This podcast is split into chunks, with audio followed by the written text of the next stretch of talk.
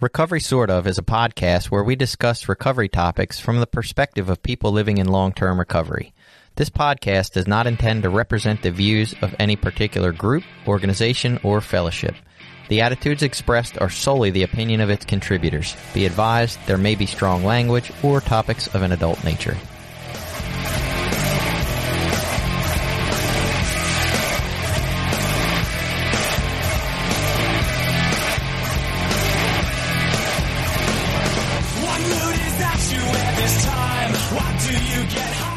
Welcome back. It's Recovery Sort of. I am Jason, a guy who is not stuck in 1934 or whatever.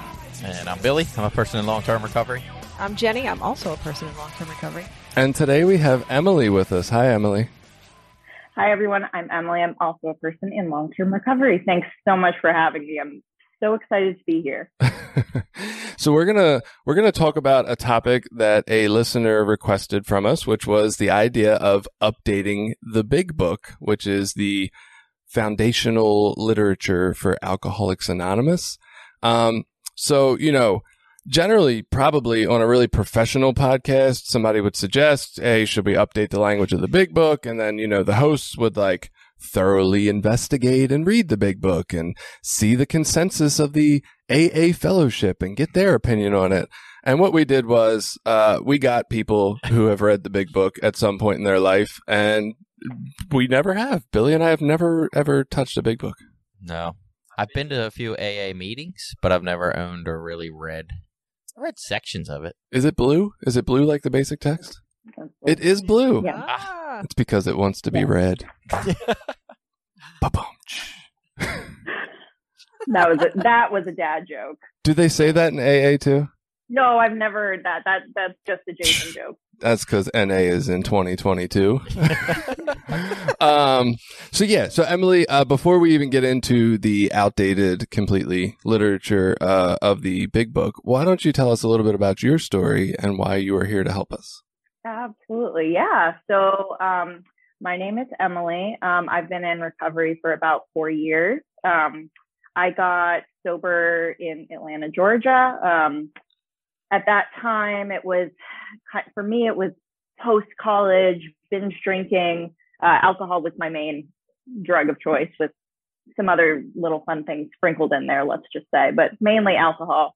Um, and it was a lot of binge drinking, blacking out on the weekends, um, just basically royally fucking up my life in every possible way. And uh, while I didn't have sort of like um, a traditional like DUI or jails or institutions, anything like that, um, I had a whole lot of concerned people in my life, and um, I ended up getting sober through AA mostly um, in Atlanta and met met some really really great people there that I'm still friends with. Um, ended up moving to Boston two years later, uh, and I'm I'm still re- involved in several different sort of recovery circles here, including AA.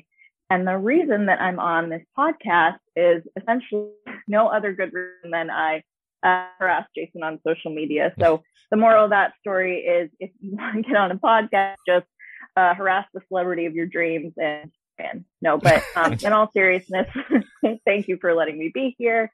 Um, I've, I've been listening to this podcast since um, around the pandemic, I think, and it got me through the darkest days of uh, early 2020 there. And um, re- it's really, really cool to, to actually be here sitting with you guys. Man, see, I was all in like total, you know, jackass, snarky mode. And then you say something warm and like touches my heart. And I'm like, oh, now I can't be fun.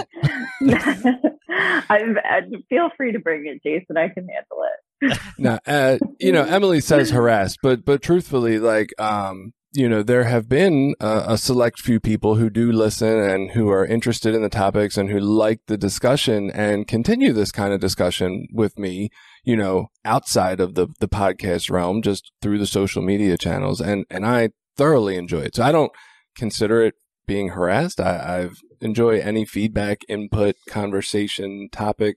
It's always enjoyable. So the big book.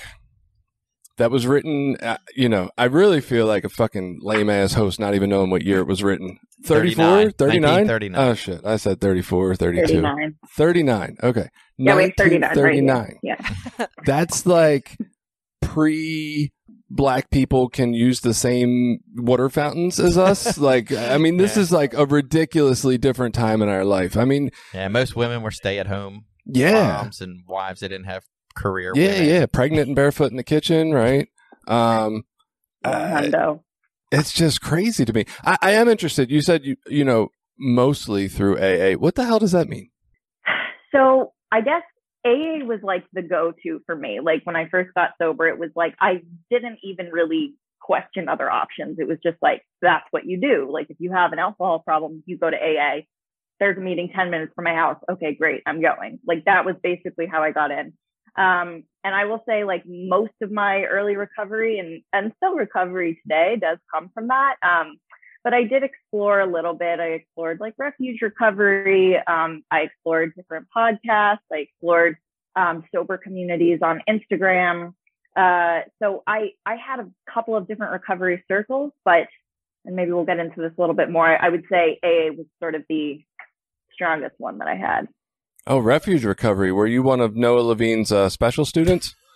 Oh, sorry. Uh, I what what say it again? I, I I asked if you were one of his special students. Uh, there's Oh there's a reason recovery dharma split from refuge recovery that I like to. Oh, okay, joke about. okay. Yeah. Yeah, yeah, yeah, yeah. See, I I will say I probably went to like five meetings tops or something like that, and I liked it a lot. I delved really into like the history of that, or so I don't know a whole lot about it, but I trust you. Yeah, yeah. You know, You have he's to be a- a recovery nerd to know I, any I'm- this stuff. I don't even know if I know because I'm a nerd. Just Jenny brought up the topic, so I explored it. I was like, "Hey, this guy likes sex with women. That's cool. I do too. Like that's awesome." I felt like a kindred spirit. Oh. Felt a little I bad feel for Yeah. like a recovery nerd Yes. because I know that's. yeah, Okay. yeah, yeah, yeah, yeah. That would have been a good joke if I had. Uh, Yeah, yeah, it's cool. Um, So good try. Why did you move from the south to the north? I feel like people don't move all that often. Maybe that's just I don't ever move, but like that just seems weird. Yeah, I'm I'm from here. My partner and I moved uh, back, and um, uh, it, I went to grad school here. So you know, just kind of. A lot of people say that though. They're like, once I moved to the south, like I, I have friends who went to the south for college and they just kind of never came back. But um, I guess I'm weird and I like the eight months of winter or something. So Uh, okay. So somebody suggested to us this idea of should the big book be updated, which I mean, I joke about AA sucking all the time just as a joke because, you know, whatever helps people, I don't really give a shit. Join a program. That's great. I, I love the fact that you pointed out that AA seemed like the default place to go because I feel like Mhm. that's the understanding I have. And I think that's where a lot of my it's not complaints ab- against 12 step it's complaints against uh, the way our recovery community is set up right I, I feel like a lot of people today trying to follow you know the medical professionals and the science about the life-saving abilities of some other methods of recovery are struggling because they don't have a home base of recovery people to hang out with and i feel like our 12 step fellowships which have done incredible work for so many people end up being the default and we need some other way to make that work. So I, I just, that was great that you said that. Um, so somebody told us we should talk about the outdated language of the big book, which it's something you hear every so often. We did a AA episode, uh, and, and, you know, some of the these and thous and, and the, the ways things are said and the analogies that are used or the, the terms of speech and, and he was sharing them with us and I was like, what in the fuck are you talking? Like, I don't even understand that. Right. Right. And so it just really baffles me that they have decided never to update it to what feels like a readable version. Now, in doing some research, the very minimal research when I say research for this episode, there is not technically racism in the big book, but think about this from the place of it's like if we discovered alien life tomorrow.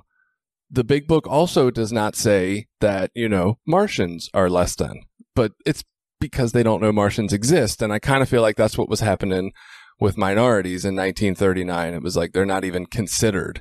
It's not that it's not racist. It hasn't really had the option to consider that idea. People who were considered were women. And that's a fun topic to talk about with the big book because there's a whole section about the wives of alcoholics because apparently, you know, if you have a vagina, you can't be an alcoholic yourself at the time they wrote this. Yeah. Yeah. Yeah. That particular topic there, I think we could talk for an hour about certainly. Um, I guess is that where you, do you want to start with the four wives chapter? Should Well, we go uh, right into it? Or So for do you wanna anybody, let's let's let's go here. For anybody that has never ever read the big book, right? Let me just uh, read a little section of it for you, so you can get a little exposure to it. This happens to be from the to wives section, basically because that's the only portion of this book I've ever read, just so I can make fun of it. Uh, so this is the section called To Wives, and it's speaking to you, you vagina having non alcoholic women who struggle with your alcoholic men. The problem with which you struggle usually falls within one of four categories. One, your husband may be only a heavy drinker. His drinking may be constant, or it may be heavy only on certain occasions. Perhaps he spends too much money for liquor. It may be slowing him up mentally and physically, but he does not see it. Sometimes he is a source of embarrassment to you and his friends. He is positive he can handle his liquor, that it does him no harm, that drinking is necessary in his business. He would probably be insulted if he were called an alcoholic. The world is full of people like him. Some will moderate or stop altogether, and some will not. Of those who keep on, a good number will become true alcoholics after a while. So, okay, I'm not going to read a whole lot more because that's boring as fuck. But anyway, the the second type, uh, your husband is showing lack of control, for he's unable to stay on the water wagon even when he wants to. The fucking water wagon, come on, guys. Uh, three, this husband has gone much further than husband number two. Though once like number two, he became worse. Oh my god, his friends have slipped away. Four, you may have a husband of whom you completely despair. He has been placed in one institution after another. He is violent or appears definitely insane when drunk.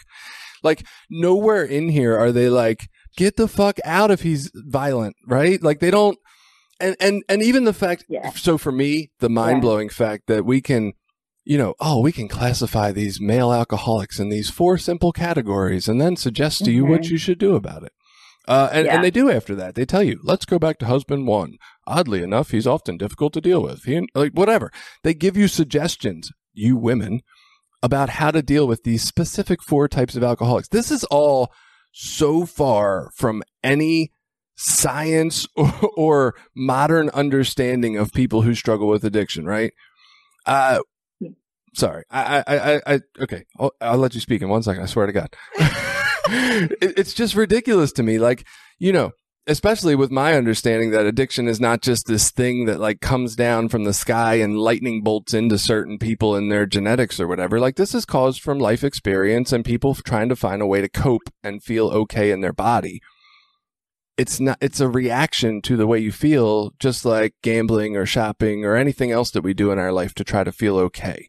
So, to like specify these people and who can't stay on the water wagon and it's like what the fuck are we even talking about in this book i'm done go ahead you thought you wouldn't have anything to talk about. i know sorry get on my pedestal what you got Oh, somebody anybody well, Bueller? you know what? It's fun. Was that a So question? i don't know no just- There was a lot i need to shut the fuck up uh, you stunned us into silence. Um, so this week I re-listened to the Big Book on audio. I haven't because I haven't read it. Well, I've, I haven't read it cover to cover since the early days, and I haven't been to AA meetings for a while. The early days, yeah. And um, re-listen. You know, like some things get better over time, some things don't get better over time. oh and I, and how surprising that the big book is not like fine wine so I think if I like if I went into recovery now, like for something else, you know, like I don't know, I can't get sober from alcohol again, but if if I walked in Or you to can you just gotta drink first that's true. Um going into AA with this book, I was much more tolerant of like this kind of stuff because I guess I was I think I was sexist when I first came in. You know, I didn't even like women when I first came into AA. So I was very tolerant of this kind of stuff. But if I walked into AA now and I got like one glance at this, I'd be like, mm, I think I'm going to find a better way. and that's probably why, you know, I, I have a whole lot of respect for AA because it's what got me sober. Like it really did save my life. You know, rehab and then AA saved my life. But I had to like, I just couldn't hang with this literature after like four years. And I had to go find another way. Um, and it's funny because you were talking about how old this book is. We're coming up on like 100 years. It's funny that my second program of choice is uh, 2600 years old. I went for really old literature. Like That's funny. yeah. But um I mean, I can read the big book now and appreciate it in a like classic literature way, like you know, like the way I would like, oh, The Great Gatsby's fun, you know, like you know, they say things like when I re-listened to it this week, they're talking about getting tight. That means getting drunk, and I was Does like, it? what? I was like, why don't we didn't talk that way that anymore? Yeah. Getting Um, tight. But there's like these like old timey expressions that they really distract me from the point. But Yeah. but I mean, I like it in a like a history way, and I just I picture guys with like their pants way up here and like we're gonna go get tight tonight. Like- You make me want to relapse just so I can take that slang back out on the on the corner. Oh, like so y'all getting tight today? Everybody tight? I mean, I was starting Yeah, to jot. I started, use that lingo. Yeah. I started to jot down some phrases, but there's so many. Uh, can anybody tell me what a whoopee party is? Like, I didn't even go. do they do I they remember all sit on phrase, whoopee cushions? no. no. My seven year old would love that party if that's what they do. What what was I? If they all just walk around and sit on whoopee cushions. Like, Could be. It was a I mean, different that would be time. fun. Technology's changed. right. yeah. They didn't have smartphones. They had to make fart noises for entertainment. Um, there is the very last story, and I forgot this. So, uh, you know, there's to wives, but the very last story is like called "To the Lady Alcoholic." Do you remember this, Oh. Emily?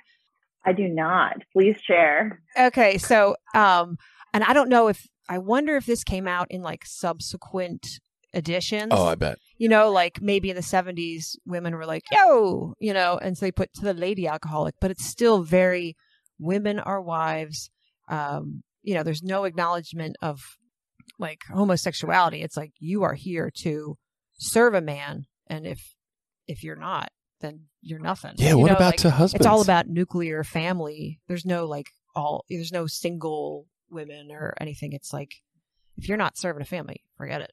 You might as well drink yourself to death, you know. So, for context in that, this is, I believe, the fourth edition they're currently on. There has been updates to the stories in the back of the big book. It's not that they haven't ever changed the book itself, but the first 164 pages is what's supposed to be the classically part of the program, whatever the hell. Uh, and that has not changed. But yeah, who's going to understand getting tight and whoopee parties and, you know, the fucking water wagon? Like, is that the only two options for drinks? Did they not have soda back then? What the hell? You couldn't get on the Coca Cola wagon? Like, goddamn.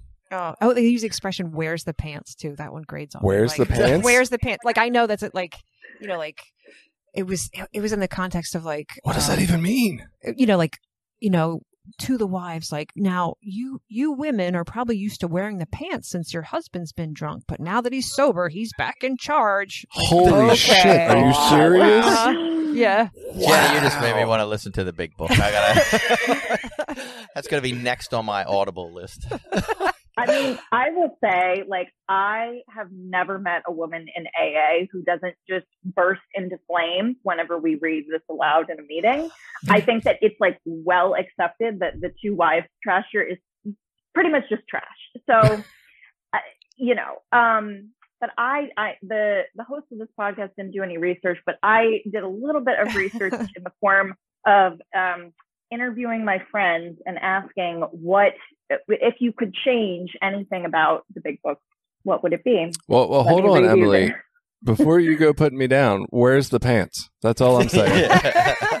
I know nothing about the pants. I I don't like this expression. I'm going to ignore it. Pretend it's not in the book. Let's see. Um, I bet they probably say chasing skirts somewhere in that book. Don't I- they? you know, when Jenny said, Where's the pants? All I could think of was like, your husband just walked in and you're sleeping with his best friend or something, and you both are like, Oh my God, where's my pants? Different wares.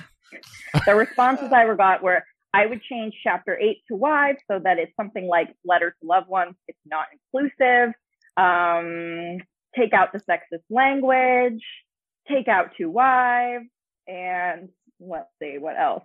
Add a chapter about 13 stepping. We can talk about that too, but Ooh. that was also a suggestion. But my point basically is like, I think everybody is just in agreement that this chapter just sucks and is like absolute trash. And you could pretty much just rip it out of the book and the book would still read normally. Um, and I agree with you that other part too about like the four categories of drunks or whatever. Like there is absolutely nothing scientific about that. Doesn't make any sense. Um, I don't know. I don't know where they drew out these categories, but if if you find out, let me know. So, and I did look a little bit at some of the history of the AA Big Book. I guess it was originally written by Bill Wilson and Dr. Bob and the original 100 members, I guess, of roughly of AA that sort of sent some manuscripts back and forth and came up with this version of the book. I guess the 140, 164. 64 pages. Is that before Um, his mushrooms or not? and uh I I mean I can see a little bit of like that there is some historical relevance there like they sort of created this program and came up with this brand new idea of how to deal with at that time alcoholism um and it was a new thing and there's a lot of history there in a in na we've done the opposite like we've changed our basic text a bunch of times we're on like version 6 and what's happened over time is pieces have been taken out so you can go back and read. And, you know, at the time they felt like it was good and inclusive, but it changed some of the meaning of some of the things. Um, our fifth tradition, for example, used to be the only requirement for membership is an honest desire to stop mm-hmm. using. Now that's just been changed to a desire to stop using. So your desire to stop using could be, well, my wife's mad at me, so I'm going to maybe stop, you know, versus an honest desire, which has a different, you know, note to it. And, you know, things like that, those subtle changes over time, you make one, then you make another one, then you make another one, and all of a sudden you have something different than what you started with. That sounded like you were advocating that honest would be better.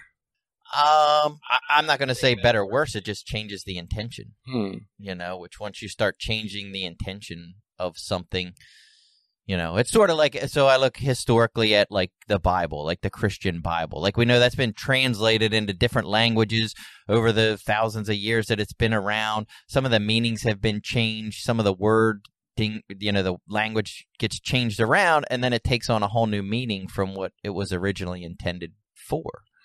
Well, I guess I guess my beef with that is more like how do you measure or judge an honest desire, right? So like we we now have a basis for stigmatizing or belittling certain groups of people and saying, "Oh, well, your desire is not totally honest." Yeah, right? and I'm not advocating just Right, right. specifically for that. There's a bunch of other ones too. I mean, that's just one. Yeah, that, yeah, I you know, got you. of Well, it, it makes me head. think of the true alcoholic, right? Like, what the fuck does that even mean? Like, either you feel like you have a problem with alcohol or you don't. Like, what is Yeah. a true alcoholic? And are we belittling people for not being true alcoholics? Or are we holding others in higher esteem because they've recovered and they were true alcoholics? Or, Sure, but as we open these programs up to more and more people and try to make them broader and broader to include everyone, maybe that has something to do with the failing success rate. Like Hmm. maybe that's why we don't succeed as well because we've now opened it up to people it really wasn't originally intended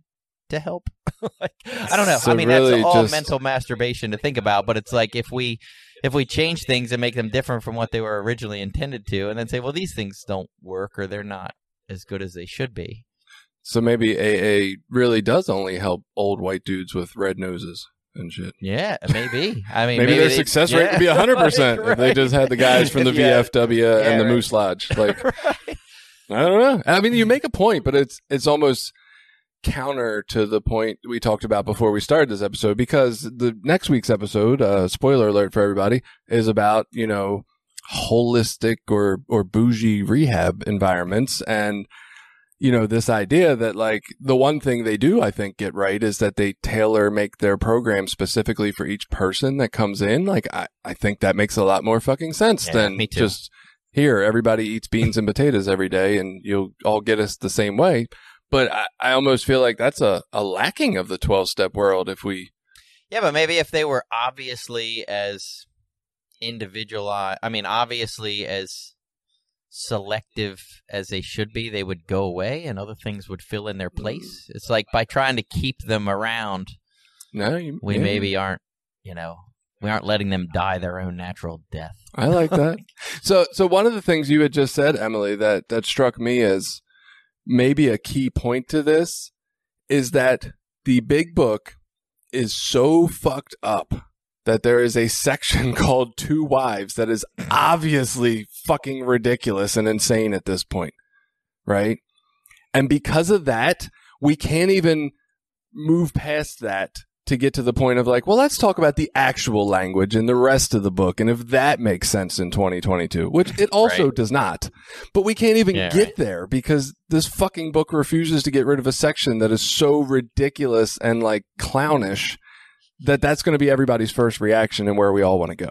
hmm hmm Yeah, that that is the first reaction. I think it's like the to wives section. Let's get that out first. Um, but I, don't know. I mean, I, I kind of feel two ways about this because I think that like my very first reaction, and I think a lot of people's first reaction to coming into AA and starting to read this text is like, this is BS. Why am I even in this program? Why am I wasting my time reading this book? Um, and does does that kind of does that kind of attitude of we should just throw out the whole thing get in the way of taking the good parts from it so that's like the first question there Hmm. um what I are the good parts? but i don't remember What are the good parts of the big book? I think that I mean this this is going to bleed a little bit into your conversation about sort of just the benefits of AA and doing the steps that you were talking about last week. But I mean, I- I think that like for me, I'll just speak from my experience. Like I've I've gone through this several different times with several different sponsors, and I think that um, every time my brain was kind of like a hammer looking for a nail, which was the uh, sexist language or outdated language or like whoopee parties or like things that didn't make sense generally. Um, I just I wasn't getting any of the message, any of you know like the what the steps were trying to tell me. I was kind of just focusing on that, and I was using it as a way to not work on my recovery at all. So that was a trap that I fell into when I over criticized this book at the same time, I think that we have to criticize it because I think that if you're not able to laugh at it, if you're not able to point out what's wrong with it, um, I don't know, you're also not really being honest with yourself. And so I've found a lot more nuance now in what people think about this book, Hmm. uh, especially opinions in AA versus just like, it's the Bible, read it, like you'll get sober off this book alone. No, you won't. I really don't believe that. Um, but I do call it my Bible, and I'm not religious at all. But I just, it feels it feels like I'm like I got to get my Bible out of my book because it's like my little like way at poking at the fact that it's culty. So yeah, Is is that language from the to wives section? I- Is it like if you're looking to get nailed, you need to get your hammer sober? Is that- no, it, it it it could fit right in there. yeah. Jason doesn't know about page 69 in the big book, do oh, you? it's about sex. Okay. Yeah. right. He doesn't know about that. There's one thing the big book got right. Page 69 is about sex, and nothing could make more sense to me. Um, I, I'm just, yeah, I'm sorry. I can't get past the to wives section. Even sitting here, it's like kind of on my screen, and I'm looking at it, and it's like, uh, the first principle of success, you wives, is that you should never be angry. Even though your husband becomes unbearable and you have to leave him temporarily, and you should, if you can, go without rancor. I don't even know what the fuck rancor is. Patience and good temper are most necessary. Our next thought is you should never tell him what he must do about his drinking. if he gets the idea that you are a nag or a killjoy, holy fuck. you fucking nags and killjoys. I, I don't maybe I like this book. I don't know. I'm gonna go give it to my wife. Oh my god. No, it's uh I mean it's just so to me it's so problematic in these ideas and and I don't think it's actually even at least in this section again, I have not read the entire book, so you know, little uh disclaimer there. I don't think the information in this book is good information in this section at least. I'm like some of the things it talks about in this To Wives, and I, I don't remember them specifically when I tried to read through it, but they're like, I'm like, you're setting women up to get abused and, and fucking, you know, with some of your advice or suggestions in here. I don't think this is good shit for 2022 at all. Yeah, has Yeah. there been a movement to change this to get it out of the I actually book? did look up to, I looked some of that up. Um, and apparently there is a lot of belief in, you know, it's, it's very much like there's people who want to make change to these first 164 pages. The problem everybody comes to that is as soon as they agree that yes, there probably should be some change to it, they all just kind of divulge into like, oh my God, can you imagine trying to have group conscience and what we're going to change and what we're not going to change and how long this fucking process would be and how nobody would ever agree on what needs to stay and what needs to, so they just kind of give up before they start. Hmm. Yeah. I say if it doesn't change, it's going to be gone. Like I, I really think the the way the world's going right now, if the big book doesn't change, it's not going to be around in 50 years except museums. You know, Well, and that's what came the internet doesn't go. Right. I mean, that's what came up for me when Billy was talking about the history of it. I'm like, you know, okay, I get it as a historical text, and and I mean, I didn't pick up on it when you said it, but you said something similar. Like, I enjoy that era it's from, right? Yeah. And so when Billy was sharing that, I was like, yeah, okay, well, that makes sense, and and keep it, and you know, maybe not in the AA museum, museum, museum. God, I feel like I can't even say the word. Anyway, yeah, not there, but like maybe you still sell it, and, and you know, people can look at it for interest, or you know, it's like a AA history book, right? Yeah, like you where can you go came online from. now and get the old versions of the NA texts. You can buy Yeah. them. People collect them and trade them. Like Right, but know, that doesn't mean you can't right? update it as well for people coming in. I- mean, you know, like Emily was saying, if you're getting sidetracked, and, and you said this too, Jenny, if you guys get sidetracked in the fucking language and like, like if I le- read this, I'm like, what the fuck is rancor? Like, I don't even, I gotta go look that shit up. Like, I get a, You don't remember the Rancor from Return of the Jedi? I do, Yeah. but I don't think they're talking about a beast that you ride. He was in, uh, he was in Boba Fett too. Um, Way to be a spoiler, Jason. Oh, if you have, sorry, if you haven't seen Boba Fett, he's not in there. I was kidding. um, anyway, uh, yeah, but but I mean, like, I would get so lost. I'd be like, what in the fuck is a whoopee party? And you know, what are they talking about wearing the pants in 2022? And it just wouldn't make any sense. I literally thought you meant where's the pants, like you couldn't find them. By the way, I, sorry, it's fucking early on a Sunday morning. I should have gotten you that coffee when I went upstairs. Yeah.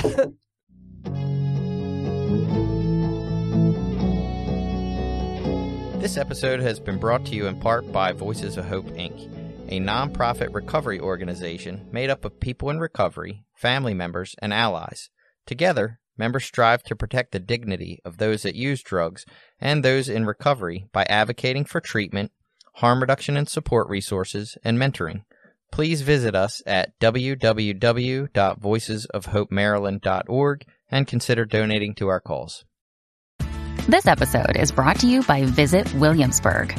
In Williamsburg, Virginia, there's never too much of a good thing. Whether you're a foodie, a golfer, a history buff, a shopaholic, an outdoor enthusiast, or a thrill seeker, you'll find what you came for here and more. So ask yourself, what is it you want? Discover Williamsburg and plan your trip at visitwilliamsburg.com.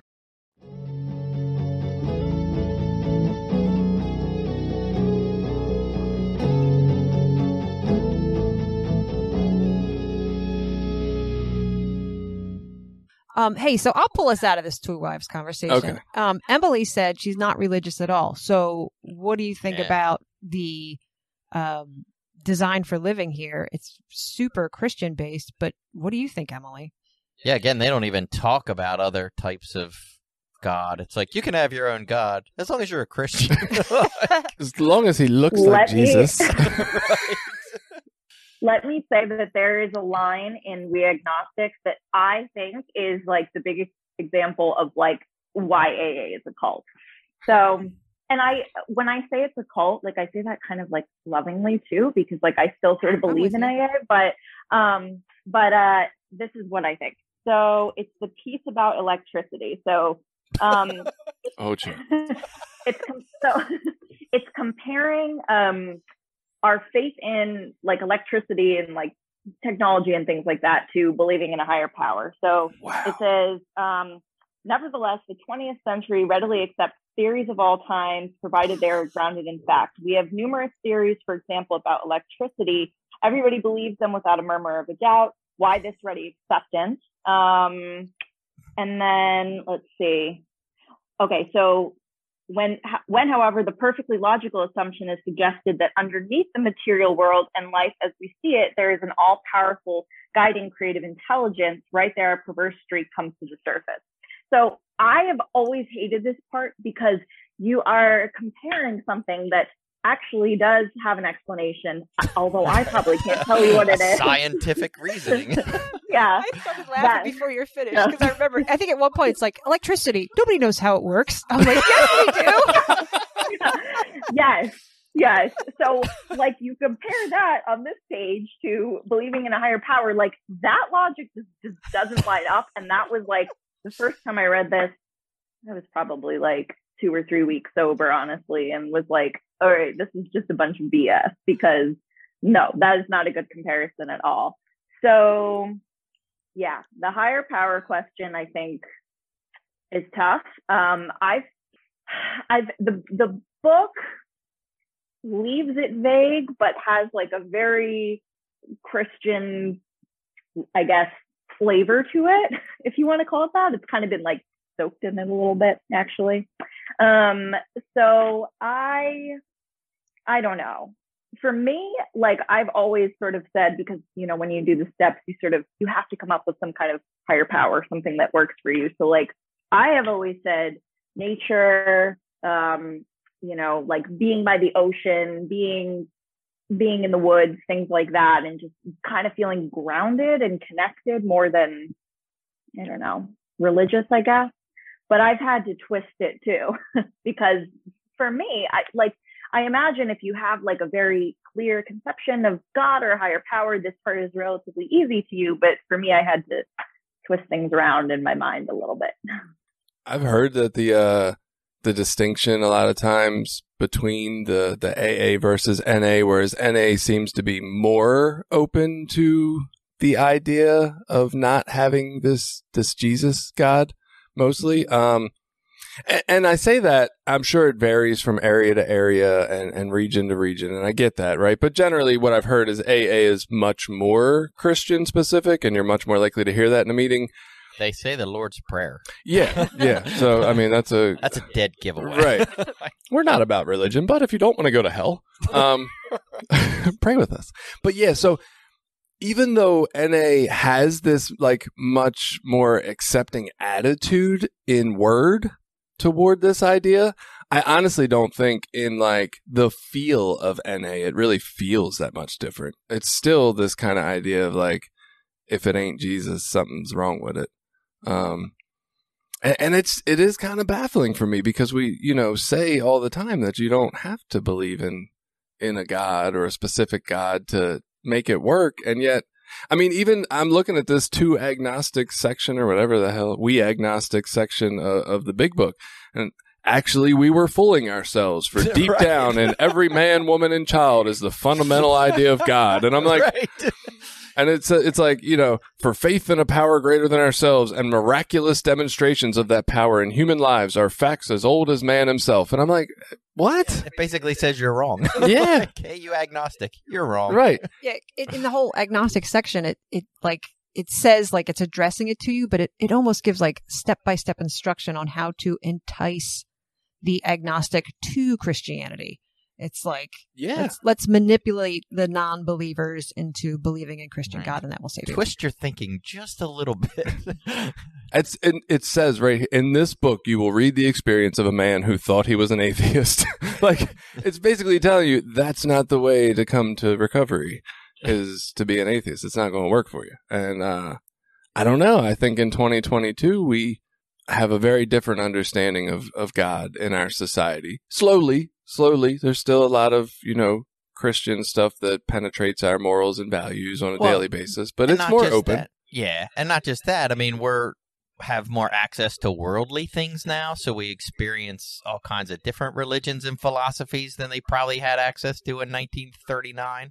Right. So, you know, the ideas and concepts that we have around even different organized religions is completely different. I mean, they could update this book and say, no one knows how the internet works. Information just gets passed through the airwaves. Well, how would that fly. go? Yeah. to Gen Z. yeah. I mean, I don't know. I it it definitely has like a white colonizer vibe a little bit. Um, and that was something that bothered me a lot at the beginning too.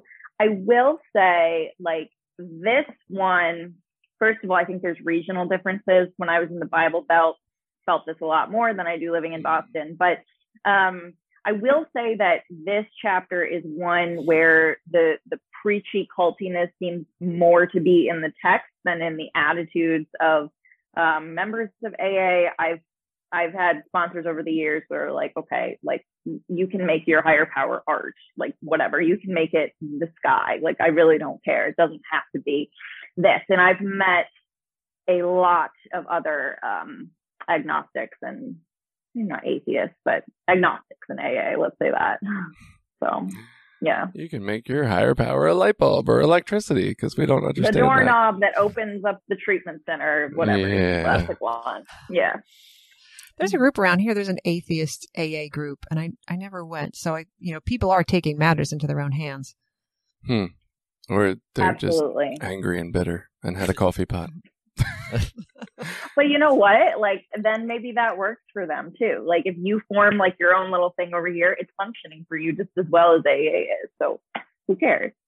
I'm still waiting to hear these good quotes from the AA literature, like the useful pieces. I, I don't know. I just, I, I feel like this is more so in the little bit of exposure of reading a few of these pieces and from talking to people.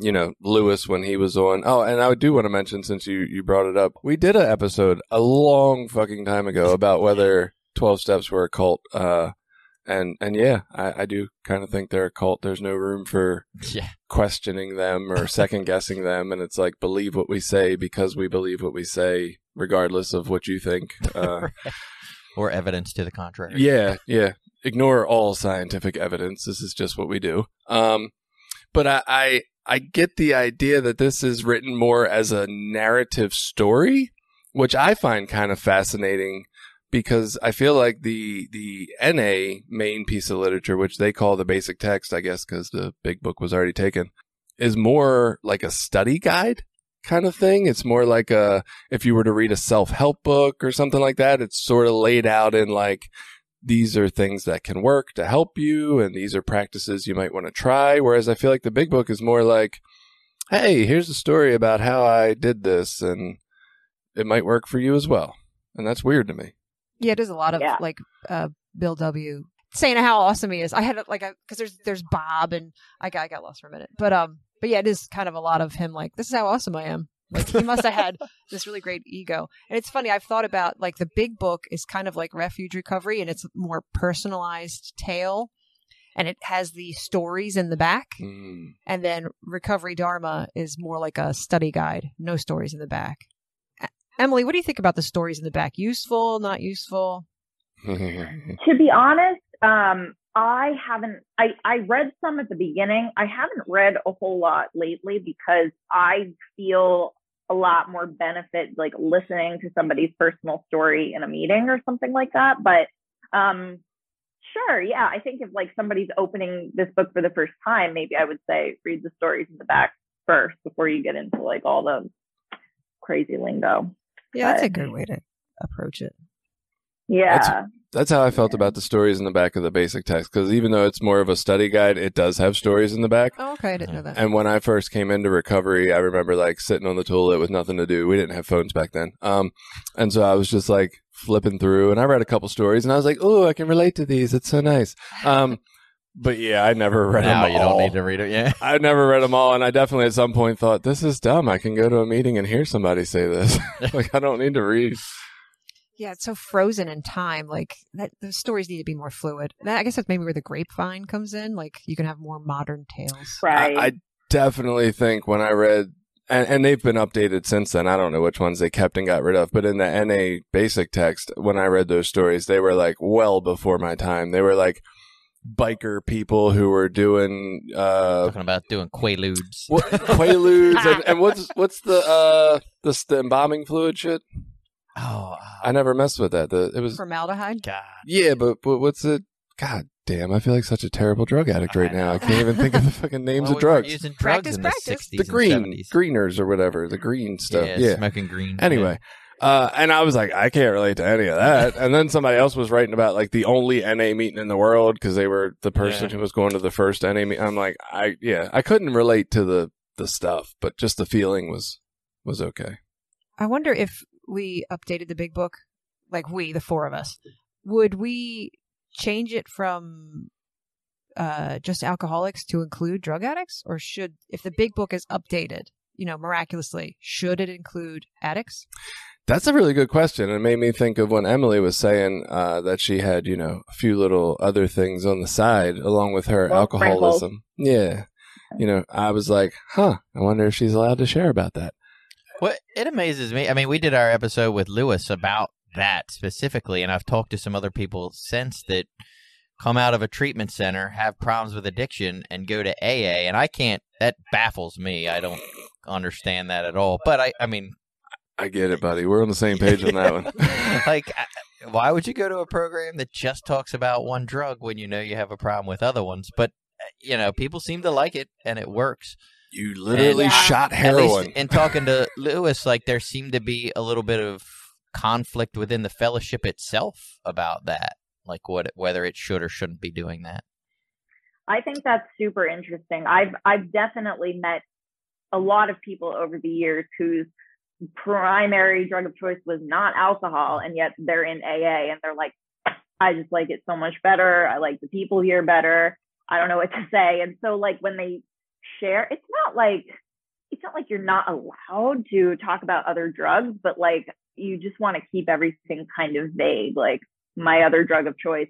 Actually when people are sharing stories like they will say like uh, i do struggle with things besides alcohol but like this is an aa meeting so i'm just going to say like my drug of choice or my substance of choice and i don't really have an opinion on that. I think you should be able to say whatever you want and if somebody gets triggered by that that they can take that up with their sponsor but like i, I think you should be able to say whatever you know so You got to talk the way the cult makes you. Well, I mean, and for me, it all, and this is just as a drug addict thinking this way, like it had more to do with I can say that I'm sober and not drink alcohol, but I can go smoke weed or do something else, and I'm still sober. You know, I'm still haven't picked up alcohol, but people I'm definitely did smoking that weed one of every the meetings. day. Yeah. like that's different. You know.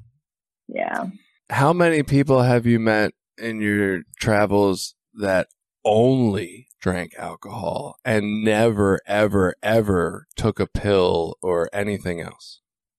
my current sponsor. It's, she's been sober for 30 something years. She Yeah, she's 90. Really, really. Sorry.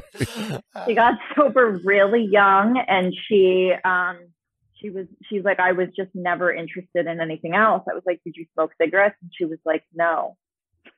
Like Yeah, I- literally nothing else ever. Hmm. I feel like that accounts for like 1% of the AA population right now. I I met this woman. It was so fascinating um, at a meeting, and she had never had a problem with any other substances. She never did anything but drank wine. And then at like age 65, she just like went like really overboard with wine and just started like drinking every day for like two weeks or something like that. And then she joined AA and was like, I am an alcoholic. Like this is where I meet I I I'm supposed to be. And I'm it was so interesting to me because she'd never had a problem ever before. Um, I, I would see that as like maybe that was like a little two week blip, but she loved AA so much that she just kept coming back, kept coming back. So you do find people like that, but they're few and far between. She was lonely. I've met some people. right. I've met some people Yeah. in NA, and I'm like, you did. I don't think you ever did drugs. You just don't have friends. You're not a true No, alcoholic. I just needed a cult to get involved with. yeah. Yeah. Seriously, You're just people, bored. people Lucky like it David that much. Koresh wasn't Yeah. around. Well, I mean, 12 steps is good for like any mental health thing. So, oh, for sure. you know, if, and if you can bend your mind enough to like, you know, deal with the language and stuff. You can you can apply the lessons to your own mental health issues, even if it's not addiction. When I was trying to find if there was racist language in the big book, I came across Racist Anonymous. I thought that was fascinating. I didn't That's, know that that's was a real yeah. thing. That is apparently a real thing. Maybe maybe they meet on the same corner as the the KKK meetings. They're like across the street. Like I mean, yeah, the racists already in the in their basements, you know, and like you know, hiding out, like and then they're gonna hide out in a church basement or a different My basement. I don't God. know. I'm just trying to picture the kind of people that would go there. So when when we when we give the idea that like some people who were just heroin IV heroin users go to AA and like it better, which is I, I get I get it, Billy. I'm like, what the fuck? I think it has to do with the people. It's just confusing. Yes, yes, and there is there's memes about this, right? I love them. Uh, where you know the AA person looks one way and the NA person looks a different way, and I get it. I, I do kind of believe, and I'm sure again this changes from area to area, but I do believe there's kind of a distinction, right? You know, we we over here in our NA world have like the previous hookers and prostitutes and people who Tattoos, tattoos, earrings. crazy hair, whatever, right? And and AA is more the clean cut We just professional don't talk about vibe. hookers. And, Right, right. You guys just didn't make Yeah. any money. You were just drunk. right. Talking about your speakeasies. And, yeah, right, right, right. Speakeasies and whoopee parties. Getting it in over there. Uh, yeah, but but I, I I I gotta say, and this is maybe my shit. Um, I kind of feel this is fucked up, but I'm like, yeah, people who are more comfortable in AA don't like minorities. I'm like, oh, that's why you end up in AA because you like white people. that's what the fuck you're there for. I, I feel like it's code word, and, and I'm not saying. I'm not saying people who drank and went to AA. Like that's where you would obviously go if you drank. You would go to Alcoholics Anonymous. But if you're a heroin addict going to AA and saying you like it better, I'm like, oh, you're a fucking racist. wow. I know. I know you That's were scared to say that, but I am going to back you up a little bit. So, Oh, well, because when I the part of the reason why I left regular attendance of AA was because when the Trump era came in, all the old white dudes started getting empowered, and there was more sexist language in the Mm. meetings, um, Oh, more bigoted language, and like one guy even followed me out to my car and told me why I should vote for Trump, and I was like, mm. oh, and they start they drop. You know how I'm sensitive about the R word. They they were and they know my daughter is disabled, and they made like Uh. jokes about Mm. you know, and I, so I started making my way out of there. Mm. And uh, so when you talk about racists having a safe haven in AA, that was the flavor I was getting in my meetings. And it, once I was like sober and uh, taking better care of myself, and you know, I guess just started following. I was less people pleasy. I was like, you know what? I don't have to hang out with you guys anymore, and I, that's why I left regular attendance of AA. Screw you guys. I'm But going again, home. it has to do with the people. Like so. yeah, that's definitely this era. Yeah. I mean, this area. I'm sorry. Yeah, I mean, I'm Is sure it? AA around the planet isn't Well, I just mean, like Cecil this County. section where I was. Yeah, I don't know. Um, I, when I picture AA, I definitely have this vision, and I didn't pick this vision up in Cecil County. This was my vision from Baltimore City of like old white dudes with 30 years clean, with, with a bunch of fucking opinions and, you know, not an open mind whatsoever. Like that's exactly what I picture of who's running, running quotes, uh, AA from the top down at the meeting level. Is these people are like the the senior mentors of AA, and I'm but like, I would think if you went to uh I don't know, a university town and went to an AA meeting with a bunch of old white dude academics that were more liberal minded, you would they would Yeah. still be a bunch of old white dudes. They would just have different opinions. Fuck, it sounds like a road trip, Billy. I want to test that theory out. Well, Newark is only I 10 know. minutes away. I we could go to an AA meeting in Newark. I don't. I was gonna say I don't think I go to any meetings with old white dudes. I have in the past. Like I used to love clubhouses. Clubhouses were like my jam at the beginning, but now it's just like young people and women's meetings. So yes, like that side of it exists, but there's also so much outside of that image too. But I get what you're saying. So going back to this question about should, if they were to update the big book, should it include language about other endeavors in substance use? Would they have to change the name? I feel like it would be fucking stupid to be Alcoholics Mhm. Anonymous and then talk about all substances in your literature. I, that's just me because I'm very black and white and I'm probably that old white dude. well, sometimes acronyms have been like updated. Like, all right, so the Associated of Retarded Citizens, they changed it to the ARC. They didn't, you know, because of the updated language. So maybe it could just be AA, you know, and like we like the YMCA doesn't go by Young Men's Christian. Academy. Well, Yeah, my it is? wife makes yeah, a so they just joke. call it YMCA now or the Y. They Right. updated it to like reflect the modern. That's true. That's a good Yeah. But point. my wife makes a joke all the time, like they would have called NA Addicts Anonymous, but the letters are already taken, so you could Right. just call it Yeah. Addicts Anonymous. Like, There you go. yeah That's your answer. yeah there's something really interesting about like like alcoholic is not a medical term. It's not a term in the dsm it's alcohol use disorder. But like by i think like there's a lot of people in aa that like love using this term alcoholic because it's like there's this like badge of honor kind of like i'm an alcoholic. I i, I get to say that i am. So i think it's I think people really like that term. I think like people would miss it. Be more inclusive, like 100%. Addicts and Alcoholics Anonymous, AAA, AAA, sure. well, and it's almost like the the differences of the fellowship. Like when you say you're an addict in Narcotics Anonymous, like that has a certain connotation or a certain you know image behind it. Like, Right. Whereas if you say you're an alcoholic, that seems to be a step above. Like, you know, like that's a step up. The tears. The te- right. not not not crying tears. The the other, you know, classes, whatever, subdivisions. Um, so there is actually, and I found this while I was uh doing my minimal research. There is somebody from AA who wrote like a modern language version of this. I don't know what year it was, so it might not be that modern anymore, right?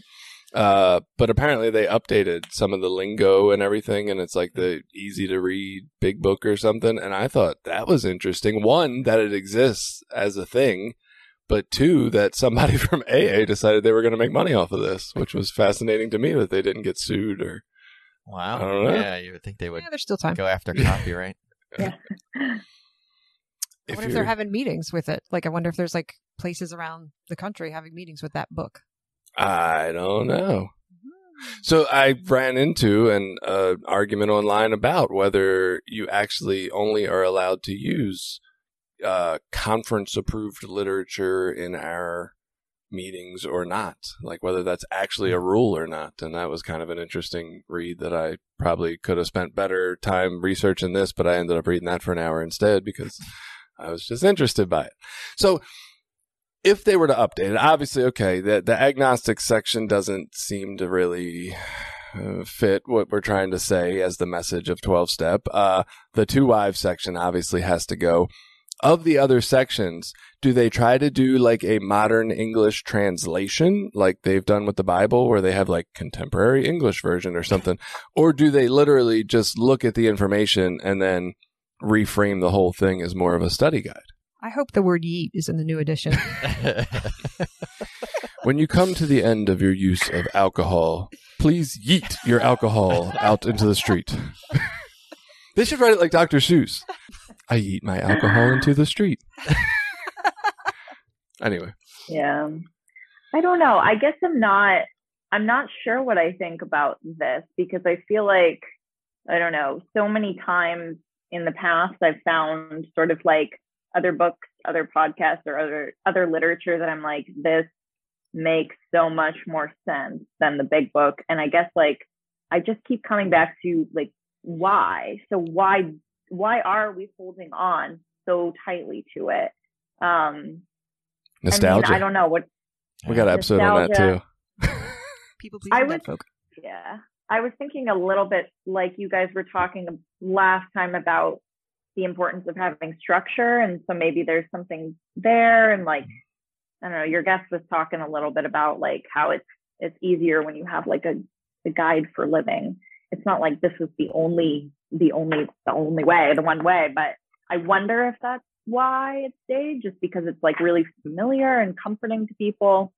I don't know. I don't have like a whole bullet point list of reasons of like this is why it's an amazing book and this is why it should stay but i feel like Because it's not. there's something there because people are clinging on to it so much you know Well, there is something to be said for I mean, just the difficulty of changing it. And this is, again, all nerd NA history stuff, but like there's a bunch of controversy in our fellowship over changes that have been made to the basic text over time and whether they're actually fellowship written because they weren't sent out to the groups in enough time for the groups to review them. Mm. So they were written by professionals. And so there are certain meetings that don't use certain literature or they use old versions of the basic text and want to branch off. And I mean, it just seems a little crazy to me, but all those things exist because we've undertaken this process of rewriting our literature over time and someone in a giant worldwide fellowship is not fucking happy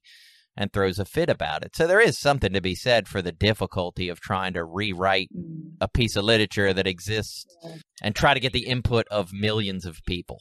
but we can do hard things, Billy. You know, Billy, I agree. Billy actually suggested for this episode that it would make sense to have someone who thought we should definitely update the big book, and then someone who was a staunch supporter of not changing it, which sounded like a great idea, but I didn't really want to talk to that person. C- cage match, right? right. That um, would be a good conversation, though. I would. That would be very interesting. You should it, do that. It would, but I feel like it, it was always going to be lopsided because it would def. I mean, I definitely think it should be updated. I, will I'll be a witness to that. Absolutely. I think a, a good heated debate with Jason, that sounds great. I, I just, I don't know. Like, I'm looking at reasons why people would be against it and trying to fathom that in my head. I mean, I get reason number one. People struggle with change. That is obviously a thing that gets talked about in NA, probably AA all the time. Like we hate change. We don't like it. And that's everybody. That's not just people in our fellowships. Um, and, and I find this kind of to be a problem all the time in our own fellowship, right? For sure. We right. like we don't want to change. We don't want to grow. We this don't is wanna... just the way we've been doing it. Right. we do it this way because it works this way. Well, maybe it works better another motherfucking way, guy. Come on, relax. Um, but I, I, I would say too, like the only thing I can come to it is just this idea of like it's worked. It's worked since the beginning. It's ain't broke, don't fix it. Like there's no need to nostalgia holding on to it for like i don't think anybody would literally come on here and argue that they think it would not be more helpful to have some other version of this written right? And, and honestly the more we talk about it i don't think that is an updated version of this big book. I think that's a whole new fucking book because I don't think updating this is really going to be that helpful. I think the reason you don't have bullet points about all the good parts of it is because they don't fucking exist.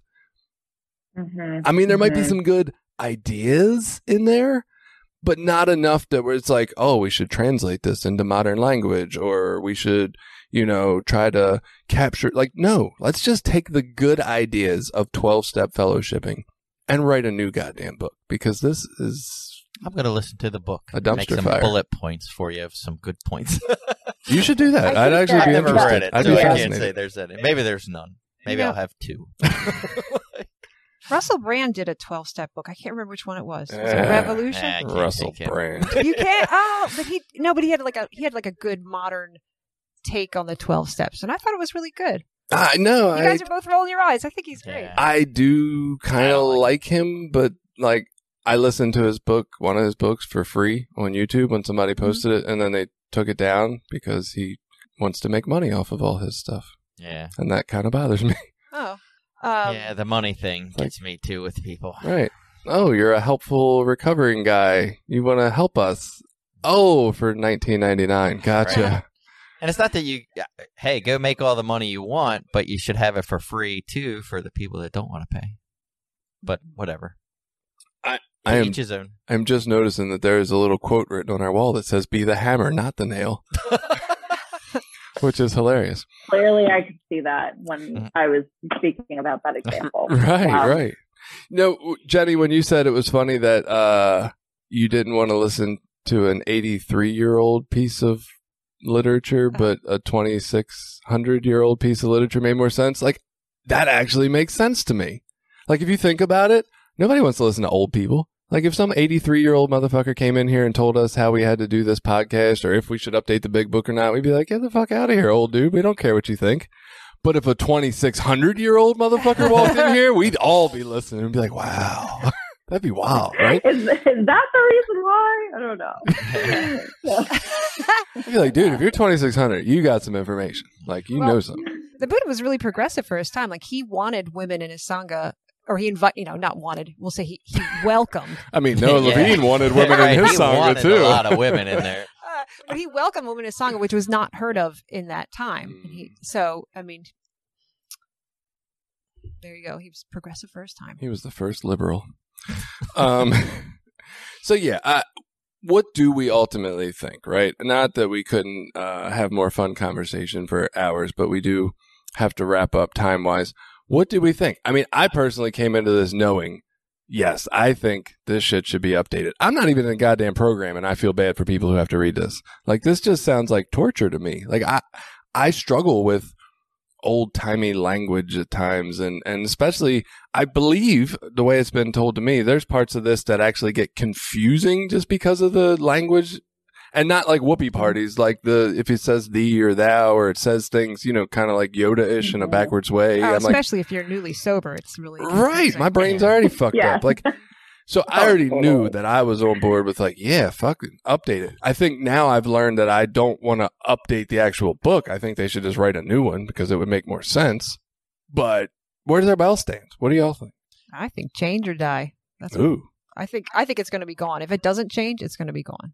Change yeah, I mean, you I must or felt die like the you will. program was was for my whatever when I first got clean that it was dated and the literature was terrible anyway. Like because in treatment we got exposed to both version, you know, Mm. AA and NA. And I was just like, that's for old white people that, you know, and this is for me. And I ended up in NA. So, Emily, if if I just read this book without ever getting a sponsor, without ever meeting anybody else in recovery, I would probably throw it out the window, honestly. Hmm. Um, Yep. But but I think that I don't know. I I still like I still go back to my question of like why do we keep it in meetings and is there some benefit there? So I'm gonna do some more thinking about this. Maybe I'll write into the podcast. But I obviously I think we can rip out to wives. Done. Yeah, yeah, I'm down with that. And and and who knows? Maybe you come across some really interesting information where we want to like rehash this topic at some point. I'm always up for that if there's new stuff to debate about. Um, how old are you, Emily? I'm 29. Okay, so uh, listen, recovery world. A 29 year old thinks that if they stumbled across this literature without any other guidance or fellowshipping or, or helpful people around to help them understand how the program worked, that it would be fucking, fucking, fucking useless. Right. And I would disagree about that. As much, you know, complaining or beefing as I do on here with my own fellowship, I do think if you just read the basic text and didn't have anybody around to explain it to you or talk to you about it, I think it's a useful book. I Yeah, think it's a lot, of good shit in it. So I I would question that about my fellowship, right? If I'm a guy in AA, maybe I don't need to hold on to like this is just the fucking way we do it and it's right because it's in AA and I'm in AA and maybe question that. Like how fucking useful is this book for people walking in the door? Is this really helping the newcomer anymore? Or is this something that stands in the way of them really grasping what this program is about? Maybe that's the question to ask yourself when you're thinking about whether it needs to be updated.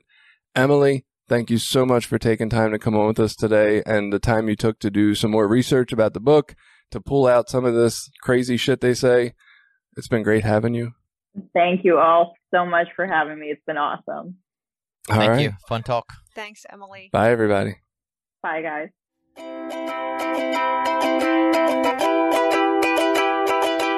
Did you like this episode? Share it with people you think might get something out of it. Check out the rest of our episodes at recoverysortof.com. Also, while you're there, you can find ways to link up with us on Facebook, Twitter, Instagram, Reddit, YouTube, anything. We're always looking for new ideas. Got an idea you want us to look into? Reach out to us.